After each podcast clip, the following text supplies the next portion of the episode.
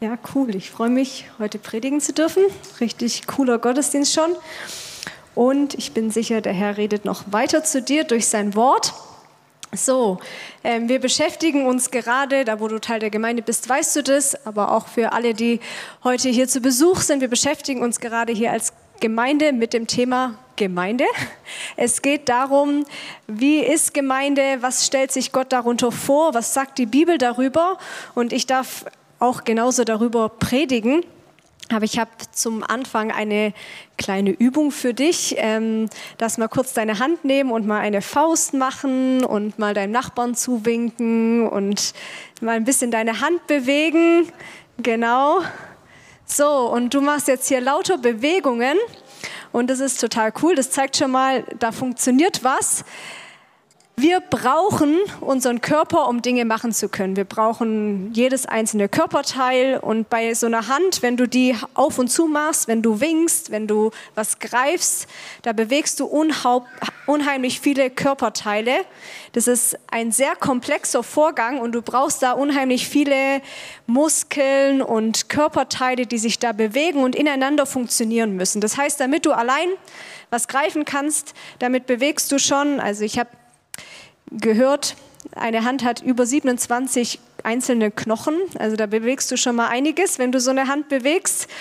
Und dann zusätzlich brauchst du noch die Muskeln aus dem Unterarm, damit es funktioniert. Dann brauchst du noch die Nerven. Also da müssen ganz viele Körperteile ineinander arbeiten. Und keine Angst, ich halte jetzt keinen Vortrag über Anatomie oder so, sondern ich möchte heute über den Leib sprechen, der Leib als Bild für die Gemeinde. Und wir sehen allein an dieser Bewegung, wie wichtig das ist, dass jedes einzelne Körperteil ineinander funktioniert. Ja, dass jedes einzelne Körperteil genau weiß, was es zu tun hat. Wenn das Gehirn sagt, jetzt greifen, ja, dann muss es funktionieren. Und dann ähm, muss jedes Körperteil wissen, was seine Aufgabe ist. Und bei manchen ist es spektakulärer als bei anderen Körperteilen. Ja, also ich habe das jetzt erst neu gelernt von einer Freundin, dass wenn ich so mache, welche Muskeln sich da bewegen. Ich wusste gar nicht, wo die liegen und was es da gibt. Also es sind vielleicht eher die unspektakulären Körperteile. Beim Daumen weiß ich genau, den muss ich einklappen, das sehe ich sofort. Also es gibt auch die spektakulären oder die sichtbaren Körperteile und die, die man vielleicht gar nicht so weiß, dass es die eigentlich auch gibt. Aber jedes einzelne brauchen wir, um uns bewegen zu können. Und genauso ist es bei der Gemeinde. Und wir schauen jetzt mal in den Predigtext hinein. Und ich möchte zuallererst, es ist ein längerer Text, aber ich möchte ihn dir mal an einem Stück vorlesen. Und dann werden wir so Stück für Stück uns da reinarbeiten. Und wir lesen 1. Korinther 12, die Verse 12 bis 28. Denn wie der Leib einer ist und hat doch viele Glieder, alle Glieder des Leibes aber, obwohl sie viele sind, doch ein Leib sind, so auch Christus. Denn wir sind durch einen Geist alle zu einem Leib getauft. Wir seien Juden oder Griechen, Sklaven oder Freie und sind alle mit einem Geist getränkt. Denn auch der Leib ist nicht ein Glied, sondern viele. Wenn nur der Fuß spräche, ich bin keine Hand, darum gehöre ich nicht zum Leib, gehört er deshalb etwa nicht zum Leib?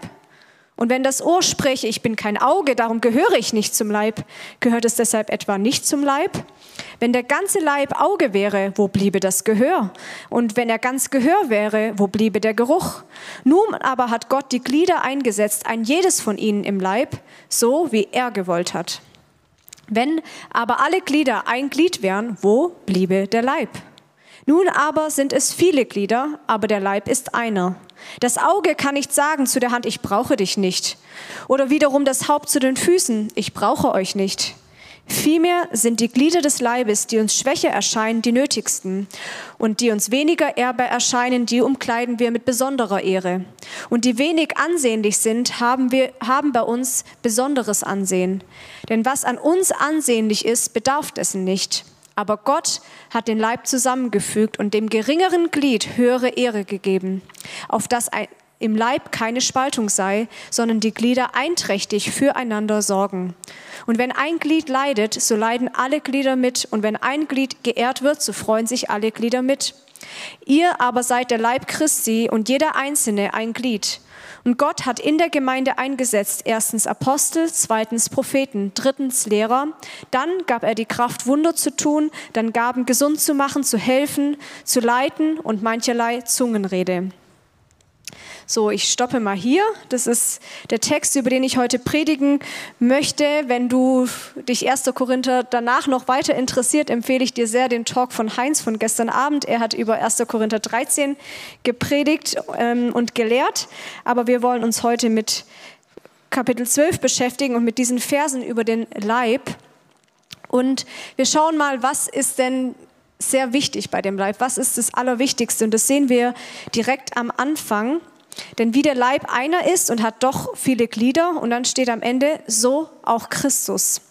Und wir sehen hier direkt eine ganz wichtige Feststellung. Das Wichtigste am Leib ist, dass er zu Jesus gehört, dass er an Jesus angefügt ist, dass er mit Jesus zusammengefügt ist, dass es nicht irgendein Konstrukt ist aus verschiedenen Knochen und äh, Muskeln und Sehnen und allen möglichen Dingen, die dazugehört, sondern das Wichtigste ist, dass es der Leib Jesu ist, dass Jesus das Haupt ist. Und das lesen wir in Epheser 1, Vers 22 bis 23 auch nochmal.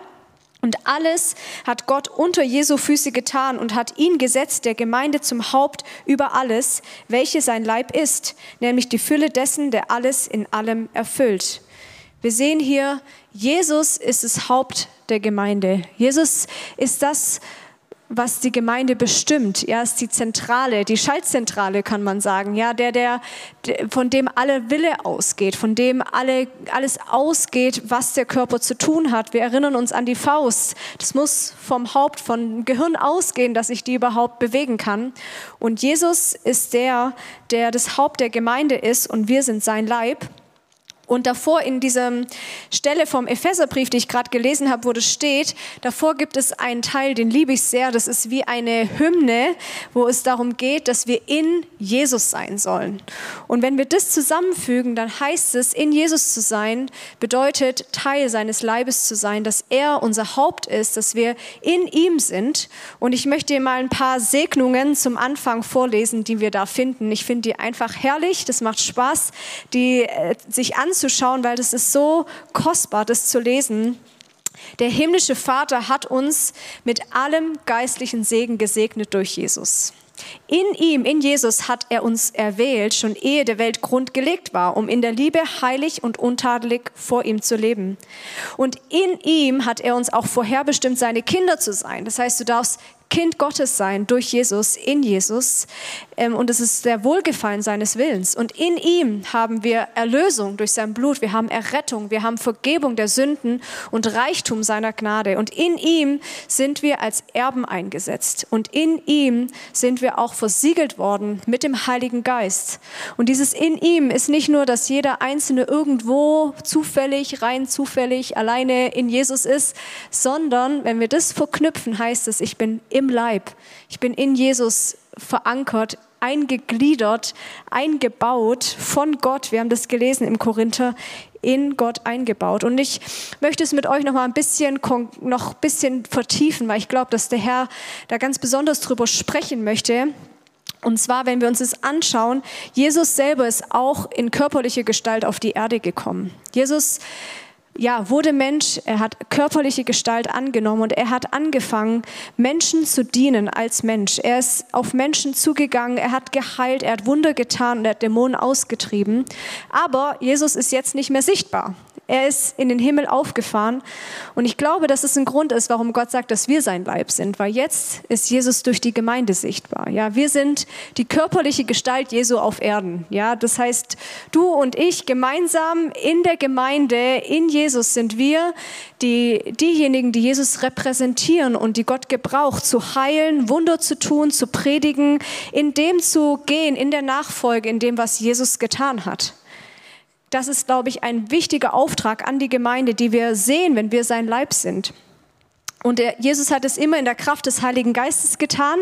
Das heißt, auch wir, wir tun das nicht, weil wir irgendwie gut sind oder weil wir das können, sondern weil der Heilige Geist die Gemeinde ausrüstet und in ihr wirkt. Und ich finde es selber so kostbar. Ich liebe es in der Innenstadt im Treffpunkt Jesus Live. Da haben wir einen christlichen Bücherladen mitten auf dem Marktplatz. Da steht Jesus Live und ich bin da auch ab und zu.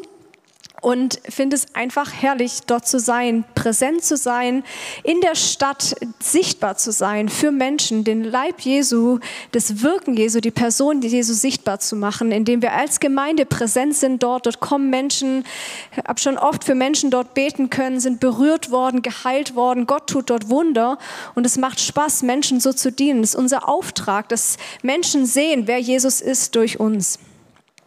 Und dann geht es aber weiter. Jesus ist ja nicht auf der Erde geblieben und erst gekommen, um am Kreuz zu sterben. Und am Kreuz sehen wir, glaube ich, auch ein sehr, sehr starkes Bild für die Gemeinde, was es heißt, sein Leib zu sein. Und ich möchte dazu aus dem Evangelium, aus Johannes lesen. In Johannes 19 lesen wir, wie Jesus am Kreuz stirbt. Und das ist der höchste, war der höchste Festtag. Das war Schabbat und Pessach zusammen im Judentum. Und die Juden wollten nicht, dass dort mit Jesus sind noch zwei Verbrecher gestorben, dass sie alle am Kreuz hängen bleiben an diesem Tag, sondern die sollten abgehängt werden. Und damit die schneller sterben und abgehängt werden konnten, mussten die Beine gebrochen werden. Und so fingen sie an, das bei den Verbrechern um Jesus herum zu tun. Und dann kommen sie zu Jesus. Und ich glaube, da passiert was ganz Entscheidendes, wo Gott zu uns reden möchte. In Vers 33. Als sie aber zu Jesus kamen und sahen, dass er schon gestorben war, brachen sie ihm die Beine nicht sondern einer der Soldaten stieß mit einer Lanze in seine Seite und sogleich kam Blut und Wasser heraus.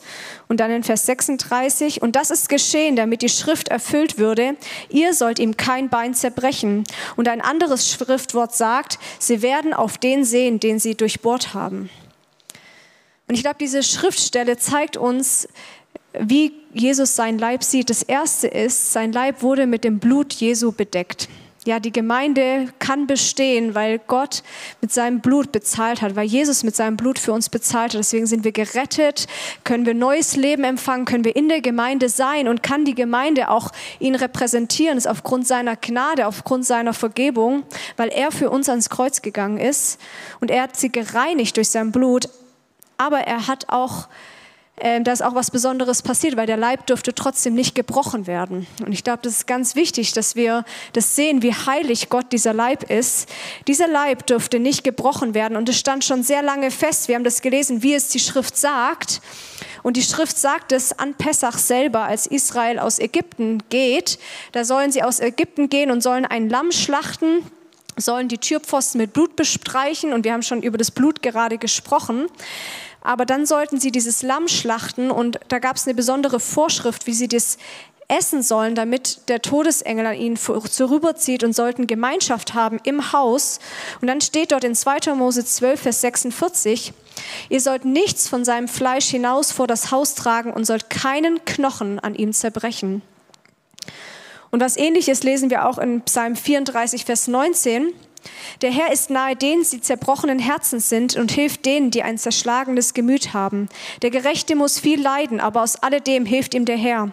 Er bewahrt ihm alle seine Gebeine, dass nicht eines von ihnen zerbrochen wird. Das heißt, Gott ist dieser Leib so heilig und der Gerechte, das ist Jesus selbst, dass die Glieder, dass jedes einzelne Glied, die Körperteile nicht zerbrochen werden dürfen. Und so sieht Gott Gemeinde, sie darf nicht gebrochen werden. Das ist ihm so kostbar, so heilig. Aber ich glaube gleichzeitig, so sieht Gott auch jedes einzelne Körperteil. Es darf nicht gebrochen werden. Und wenn wir in der Gemeinde sind, da ist so ein Schutz und da sagt Gott, ich möchte, dass du hier nicht gebrochen wirst, sondern hier ist mein Schutz, hier ist meine Gegenwart, hier ist meine Heilung und ich schaue, dass du zusammengefügt wirst. Aber die Frage an uns ist, sehen wir die Gemeinde genauso in dieser Heiligkeit, wie Gott es gesehen hat? Sehen wir sie mit dieser Heiligkeit, mit dieser Wertschätzung? Und da fordert uns 1. Korinther 12 ziemlich heraus. Weil das bleibt nicht nur dabei, es ist alles schön, sondern da ist auch eine Herausforderung dabei. Und da steht auch, wie wir in diesen Leib hineinkommen. Und wir lesen mal weiter ab Vers 13. Denn wir sind durch einen Geist alle zu einem Leib getauft worden. Wir seien Juden oder Griechen, Sklaven oder Freie und sind allen mit einem Geist getränkt. Denn auch der Leib ist nicht ein Glied, sondern viele. Und wir lesen hier zuallererst ist es, dass wir Jesus begegnen, Jesus unser Leben geben, dass wir sagen, Jesus, ich möchte, dass du der Herr und Erlöser in meinem Leben bist und dich taufen lässt vom Heiligen Geist. Und da brechen plötzlich alle Barrieren ein. Ja, da ist plötzlich keine gesellschaftliche Barriere mehr, die dich trennt oder was kulturelles oder was menschliches, was weltliches, sondern es wird aufgebrochen und plötzlich in Jesus schafft er einen neuen Menschen, einen neuen Leib, mit dir und mir, mit jedem Einzelnen von uns. Und da geht es nicht darum, dass ich den anderen dann irgendwie so zurechtbiegen muss, dass er so ist, wie es mir gefällt, in der Art, wie ich es brauche, sondern Gott hat jeden Einzelnen eingesetzt und geheiligt durch sein Blut. Und was bedeutet das ganz konkret im Umgang mit dem Leib für uns?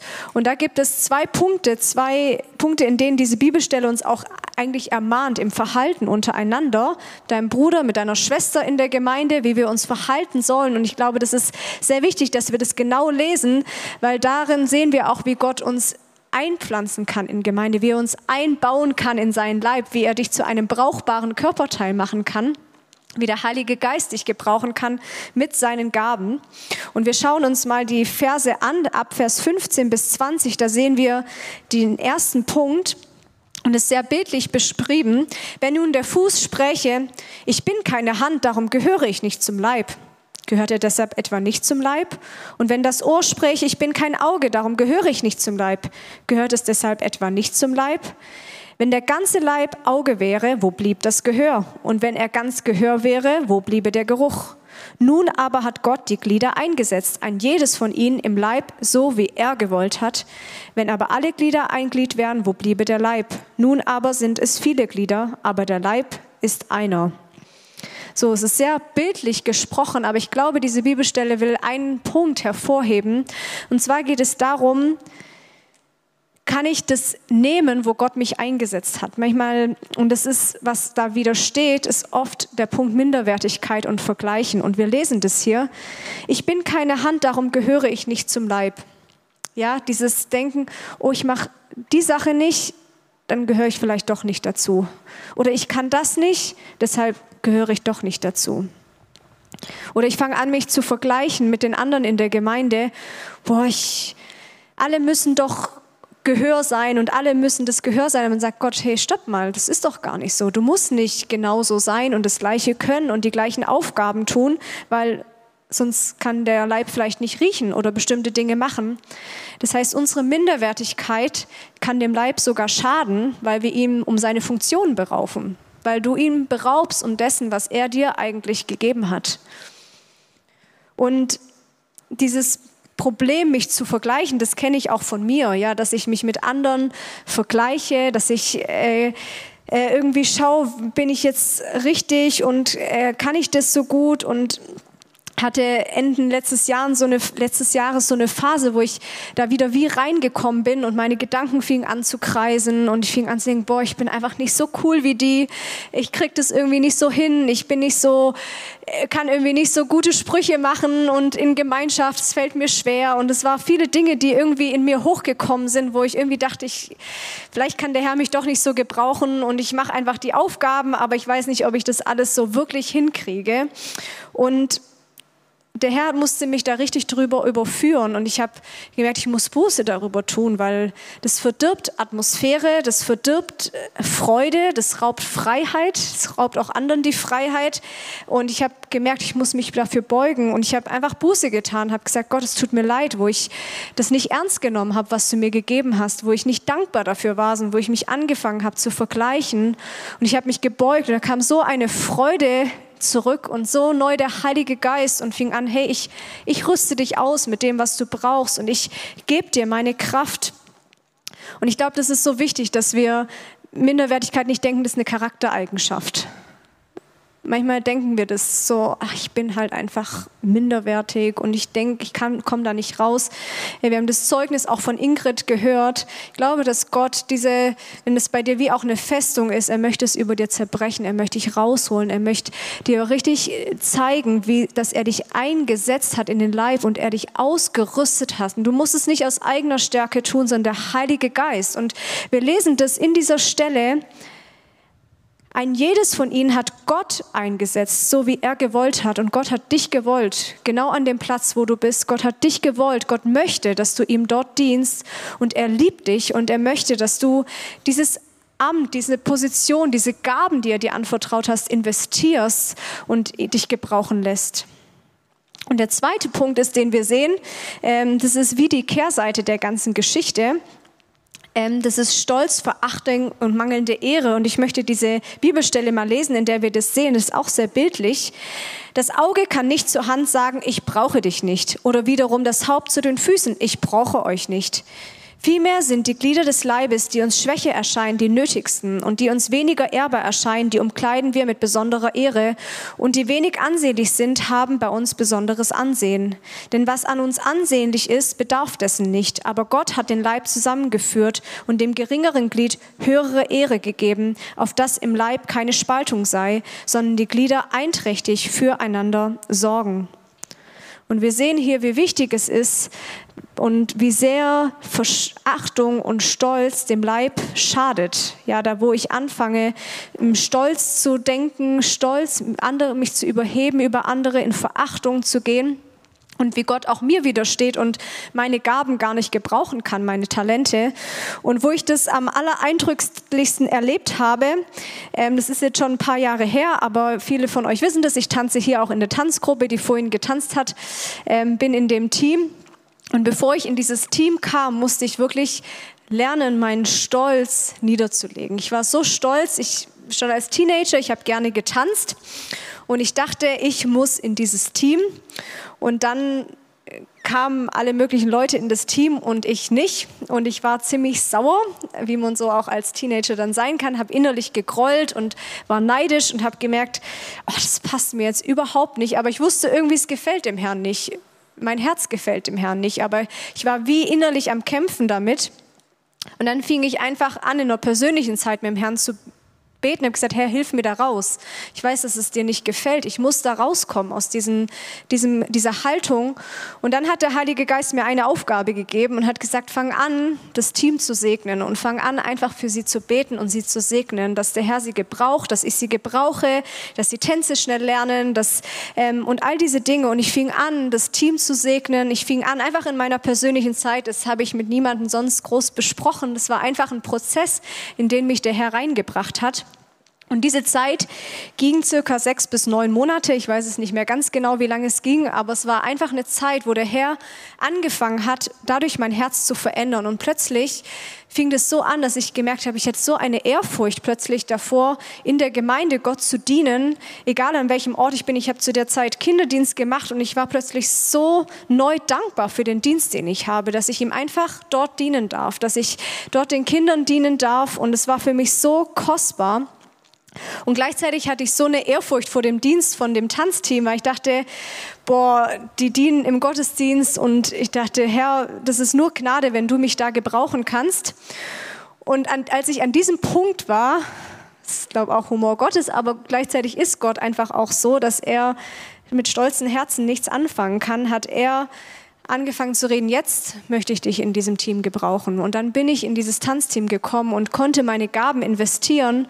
Aber ich wusste nicht, weil ich es kann oder weil ich gebraucht werde oder weil ich den, weil der, den und den verachtet habe, sondern weil ich mich gebeugt habe und weil es für mich plötzlich ein Vorrecht war, Gott daran zu dienen. Und ich wusste, ich kann es nur aus dem Heiligen Geist tun.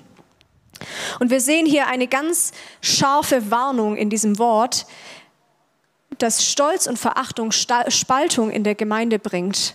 Und wir erinnern uns nochmal daran, dass der Leib soll nicht gebrochen werden, die Gebeine sollen nicht gebrochen werden. Und ich glaube, dass Gott dazu spricht, dass wir aufpassen sollen, wie wir reden, wie wir auch uns erheben. Vielleicht denkst du, boah, ich weiß die Dinge einfach besser als der. Ich kann das besser als der. Ich weiß, ich habe da eine mehr Erfahrung oder mehr Wissen und du regst dich vielleicht innerlich auf über Dinge und der Herr sagt, Heinz hat da wirklich hervorragend gestern drüber getalkt, was es heißt, in Liebe mit dem anderen umzugehen. Hör dir das an, aber vielleicht denkst du, boah, das, eigentlich weiß ich es. Und du hast vielleicht sogar recht, aber Gott sagt, ich kann dich so nicht gebrauchen, weil du musst den anderen ehren und das, was nicht so viel Ehre hat, mehr Ehre geben weil Gott es hochhebt, weil Gott das Geringe hochhebt in der Gemeinde. Und ich möchte da auch noch eine Sache sagen, das habe ich genauso in der Gemeinde erlebt einfach geliebt zu werden, angenommen zu werden. Ich hatte als Kind, die, viele kennen mich schon sehr lange hier, sehr viel Hautausschlag und es sah auch oft nicht so schön aus. Meine Hände waren sehr blutig. Ähm, und gerade im Kindergarten, der Grundschule konnten jetzt nicht alle Kinder was damit anfangen, wenn man so aussieht äußerlich. Aber was ich erlebt habe in der Gemeinde, habe ich immer erlebt, wie Annahme da war, wie Liebe da war, wie Wertschätzung da war, wie ich geehrt wurde und wie dem überhaupt kein, wie, wie da kein geringer Wert dort war. Ganz anders wie in der Welt. Und vielleicht hast du das auch erlebt und Gott sagt dir, egal welche Schwachheit du auch mitbringst, es macht Gott nicht, sondern er möchte dich gebrauchen. Er möchte dich auch in deiner Schwachheit gebrauchen. Er möchte dich gebrauchen und er liebt dich und du kannst Schutz erleben, ähm, weil dort ist Fürsorge in der Gemeinde. Und zum Abschluss möchte ich noch auf die letzten Verse dieser Stelle eingehen. Dort lesen wir in Vers 27 und 28, Ihr aber seid der Leib Christi und jeder Einzelne ein Glied. Und Gott hat in der Gemeinde eingesetzt, erstens Apostel, zweitens Propheten, drittens Lehrer. Dann gab er die Kraft, Wunder zu tun, dann Gaben gesund zu machen, zu helfen, zu leiten und mancherlei Zungenrede. Wir sehen, Gott hat so viele Gaben in die Gemeinde gelebt. Ja, in jeden einzelnen von uns. Nicht, weil wir irgendwie so von der Geburt an talentiert sind, sondern weil der Heilige Geist dir Gaben schenkt, weil der Heilige Geist dich befähigt. Aber wir sehen auch, dass dort drei Ämter vorgeschrieben sind, drei Ämter vorgeschoben sind. Die werden richtig aufgezählt. Es sind erstens die Apostel, zweitens die Propheten und drittens die Lehrer. Und es sind wie besondere Ämter, die Gott eingesetzt hat in der Gemeinde, die wir ehren sollen. Aber danach geht es weiter und zwar ohne Nummerierung und dort ist einfach eine Gabe nach der anderen aufgezählt. Und wir sehen dort, Gott möchte uns die Gaben geben, Kraft, Wunder zu tun, die Gabe gesund zu machen, die Gabe der Heilung, zu beten, dass Heilung passiert, wie wir es hier im Gottesdienst gelebt, erlebt haben. Aber genauso die Gabe zu helfen. Vielleicht hat Gott dir eine Gabe gegeben, zu helfen. Ja, du siehst, wo Menschen Not haben und du hilfst. Ja, und es ist eine kostbare Gabe. Schätze es nicht gering, sondern wachse darin. Streck dich aus, nach dieser Gabe zu helfen. Es ist eine Gabe des Heiligen Geistes. Die Gabe zu leiten, die Gabe für Sprachengebet. Im 1. Korinther 12 werden noch mehr Gaben aufgezählt, des Glaubens, der Erkenntnis. Und ich ermutige dich, strecke dich aus nach diesen Gaben und fang an, sie nicht für dich zu nehmen, für dich dich danach auszustrecken, sondern um anderen damit zu dienen, um deinem Bruder, deiner Schwester in der Gemeinde damit zu dienen. Und ich glaube, dass der Heilige Geist richtig die Gemeinde stärkt und auferbaut, weil du anfängst, dich danach auszustrecken, weil wir uns danach ausstrecken, sagen, Gott, ich möchte, dass du mich gebrauchst. Ich möchte in der Gemeinde dienen. Ich möchte im Leib sein. Ich möchte ein bewegbares Körperteil sein. Ja, vielleicht kennt ihr das, wenn euer Arm einschläft und nicht mehr so versorgt ist. Dann kann man ihn plötzlich gar nicht mehr bewegen, ob alles, als ob, obwohl alles dran ist. Ja, ähm, manchmal passiert mir das nachts und dann muss ich erstmal den Arm wieder so bewegen, dass es wieder funktioniert. Ja, und vielleicht bist du so ein eingeschlafenes Körperteil und der Heilige Geist möchte heute neu durch dich durchfließen und dich durchströmen, dass du wieder bewegbar wirst. Und ich würde die Band bitten, schon mal nach vorne zu kommen und möchte einfach noch mal zusammenfassen. Die Gemeinde ist Jesu kostbarer Leib und das müssen wir, glaube ich, ergreifen. Diese Wertschätzung, diese Heiligkeit der Gemeinde. Sie ist gefüllt mit dem Heiligen Geist. Sie ist seine Familie. Sie ist die Familie, die sich um das Passalam, um Jesus sammelt. In Jesus ist sie eine Versammlung nicht der Starken, sondern der geretteten und erlösten Sünder. Und wenn du Jesus noch nicht kennst, dann werde Teil der geretteten und erlösten, indem du heute Jesus dein Leben gibst.